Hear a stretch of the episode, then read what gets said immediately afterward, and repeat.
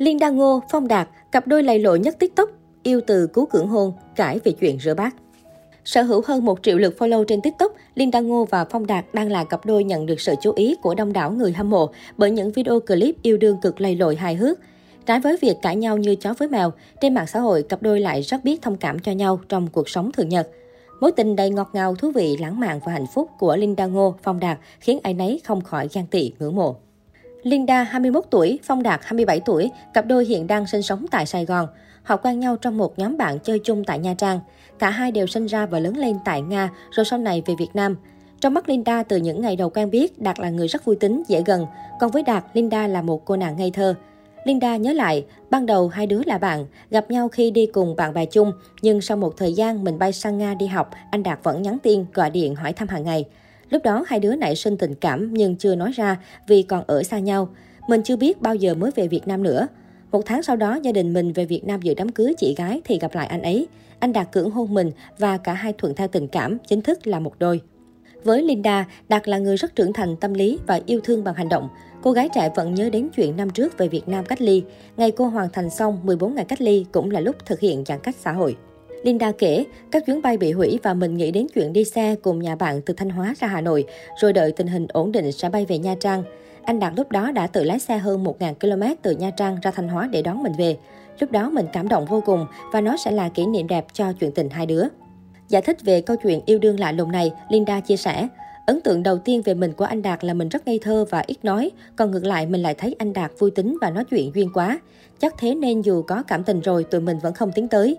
Cột mốc quan trọng trong mối quan hệ là khi mình về Việt Nam để dự đám cưới chị gái, anh Đạt cưỡng hôn mình. Chính cái nụ hôn có phần gượng ép ấy đã đưa tụi mình đến bên nhau đó. Tình yêu thật sự giúp con người ta trưởng thành hơn rất nhiều, không còn là cô gái ngây thơ như ngày nào. Linda trong mắt Đạt giờ đây đã chín chắn và biết suy nghĩ hơn. Còn Đạt bây giờ cũng đã trở thành người cô nàng yêu thương tin tưởng để dựa vào trước những sóng gió cuộc đời.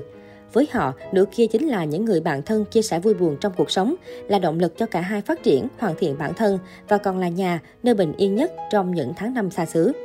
Linda Ngô Phong Đạt đến với lĩnh vực sáng tạo nội dung trên YouTube và TikTok một cách rất tình cờ. Ban đầu họ quay vì mục đích giải trí và làm kỷ niệm vì vẫn còn nhiều công việc riêng trong cuộc sống. Tháng 8 năm 2020 vì dịch bệnh nên quán cà phê của Đạt và khách sạn nhà Linda đều tạm ngừng kinh doanh.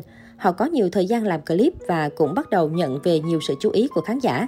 Hiện tại, cặp đôi có thể kiếm mỗi tháng từ 100 đến 200 triệu đồng. Họ làm chung nên thu nhập cũng là của chung. Từ trước đến nay, tiền bạc luôn là một vấn đề nhạy cảm trong tình yêu và cả hôn nhân. Nhiều người thắc mắc chuyện sử dụng chi tiêu với khoản tiền ấy. Linda thẳng thắn bày tỏ, bọn mình làm việc cùng nhau nên tiền kiếm được cũng là quỹ chung. Bọn mình rất thoáng với nhau. Nếu đối phương thích gì thì ủng hộ nhau mua thôi. Suy nghĩ thoải mái, thoáng với nhau thì việc này nó sẽ không còn quá khó xử nữa. Cũng trong những clip đó, đàn gái được xây dựng với hình tượng hay dỗi và sở hữu full combo quyền lực của người phụ nữ trong gia đình. Ngược lại, đàn trai lại có vẻ hơi nhu nhược và sợ bạn gái nhưng lại rất thích treo cho bạn gái giận dỗi. Thế nhưng ngoài đời Linda lại là một cô gái rất ít nhõng nhẽo, hờn dỗi nên chẳng bao giờ cặp đôi chiến tranh lạnh quá một ngày.